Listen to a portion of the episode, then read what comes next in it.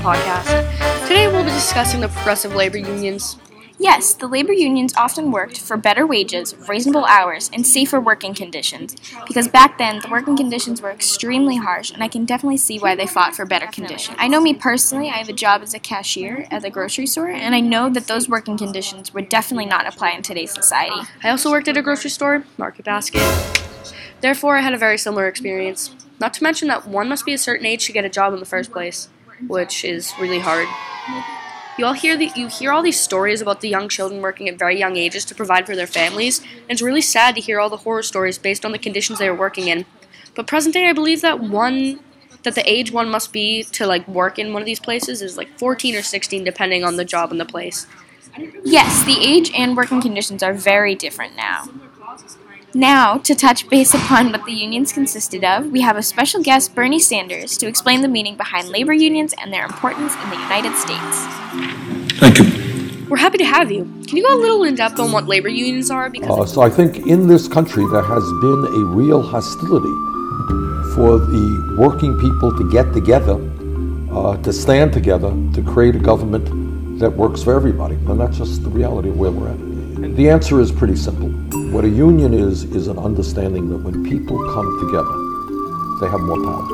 That if you are dealing with your employer and you're getting low wages, and you go up to your boss and say, hey, can you give me some more money? The guy says, hey, you know what, I got 10 other people who want this job. But if you walk in with a union and you sit down and you have collective bargaining and you have the power to strike, for example, then your owners have got to listen to you. They have to listen to your demands. So that's historically what unions have been about. Now, Thanks, Bernie. To further explain what Bernie Sanders said, let's discuss how and when labor unions were established. Before labor unions officially became a common aspect in the workplace, the conditions were very poor, mainly towards women and children of the workplace. In the early 1900s, roughly half of the people working were, in fact, women, making about $6 a week for their families. However, the pay differed from job to job. For example, a woman by the name of Rebecca August was a buttonhole maker in Chicago. She was paid three and a half cents per buttonhole. So when her supervisor realized how many buttonholes she was able to make, and thus far how much money she could earn, he cut her pay. She would have been making over $25 a week if he had not cut her pay, which would have been very, very weird for the time. That's actually really sad that she wasn't getting paid for the amount of work she was putting into her job. Another really sad thing about this time period was the use of child labor. Children up- worked upwards of 16 or more hours in a given day. That's crazy. I heard a woman called Florence Kelley, was a progressive, who tried to persuade the Illinois legislature in 1893 to prohibit child labor and to also limit the number of hours women could work. She even organized the National Child Labor Committee to persuade state legislators to pass laws against employing young children. By 1912, over 39 states passed laws pertaining to the amount of children, uh, the amount of hours children and women could work. She really was a pioneer in getting justice for those who were not being advocated for. I agree. There's also a woman like that's like Florence by the name of Mother Jones. She was often referred to as the most dangerous woman in America. She was an Irish-born dressmaker and teacher who co-founded the Industrial Worker of the World. After, the, after her dress shop was destroyed in the Great Chicago Fire in 1871, she joined the Knights of Labor and the United Mine Workers Union. Wow, she did a lot. Yeah, she did. She even pro- protested the use of child labor laws in Pennsylvania mines and silk factories. This resulted in her organizing a child march to the home of Theodore Roosevelt in 1903. She had serious guts. Huh. That's actually kind of really cool that she was able to do all that. I just have one question. Um, what is the Industrial Workers of the World? I'm glad you asked. The Industrial Workers of the World is a labor union founded in 1905. It is a general union whose members are, are further organized within the industry of their employment. It does have some ties to social and anarchist movements, which may be why it wasn't very popular after the first Red Scare, also leading to it being outlawed in Canada. It also clashed quite a bit with the American Federation of Labor, as they saw the IWW as too radicalized. One fundamental belief of the IWW is the following A class struggle must go on until the workers of the world organize as a class, take possession of the means of production, abolish the wage system, and live in harmony with the earth. Okay, that makes sense. I didn't really know that they had any problems with the AFL. They both had similar causes, kind of, with like the AFL wanting to organize skilled workers into national unions consisting of others in like similar trades.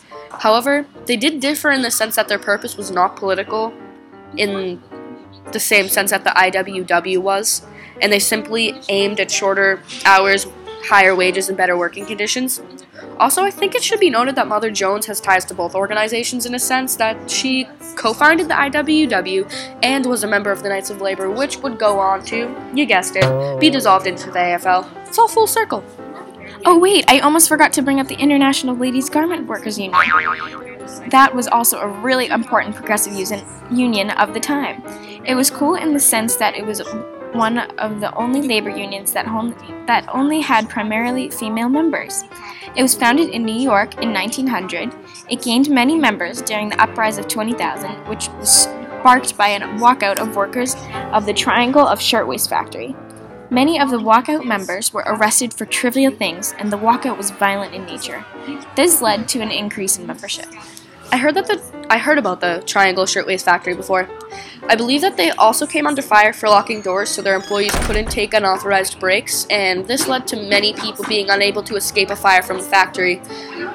It, would, it was the end of the workday on Saturday, March 25th, 1911, when someone dropped a cigarette butt or maybe a lit match into a bin of scraps and sparked a fire on the eighth floor of the Asch building near Washington Square.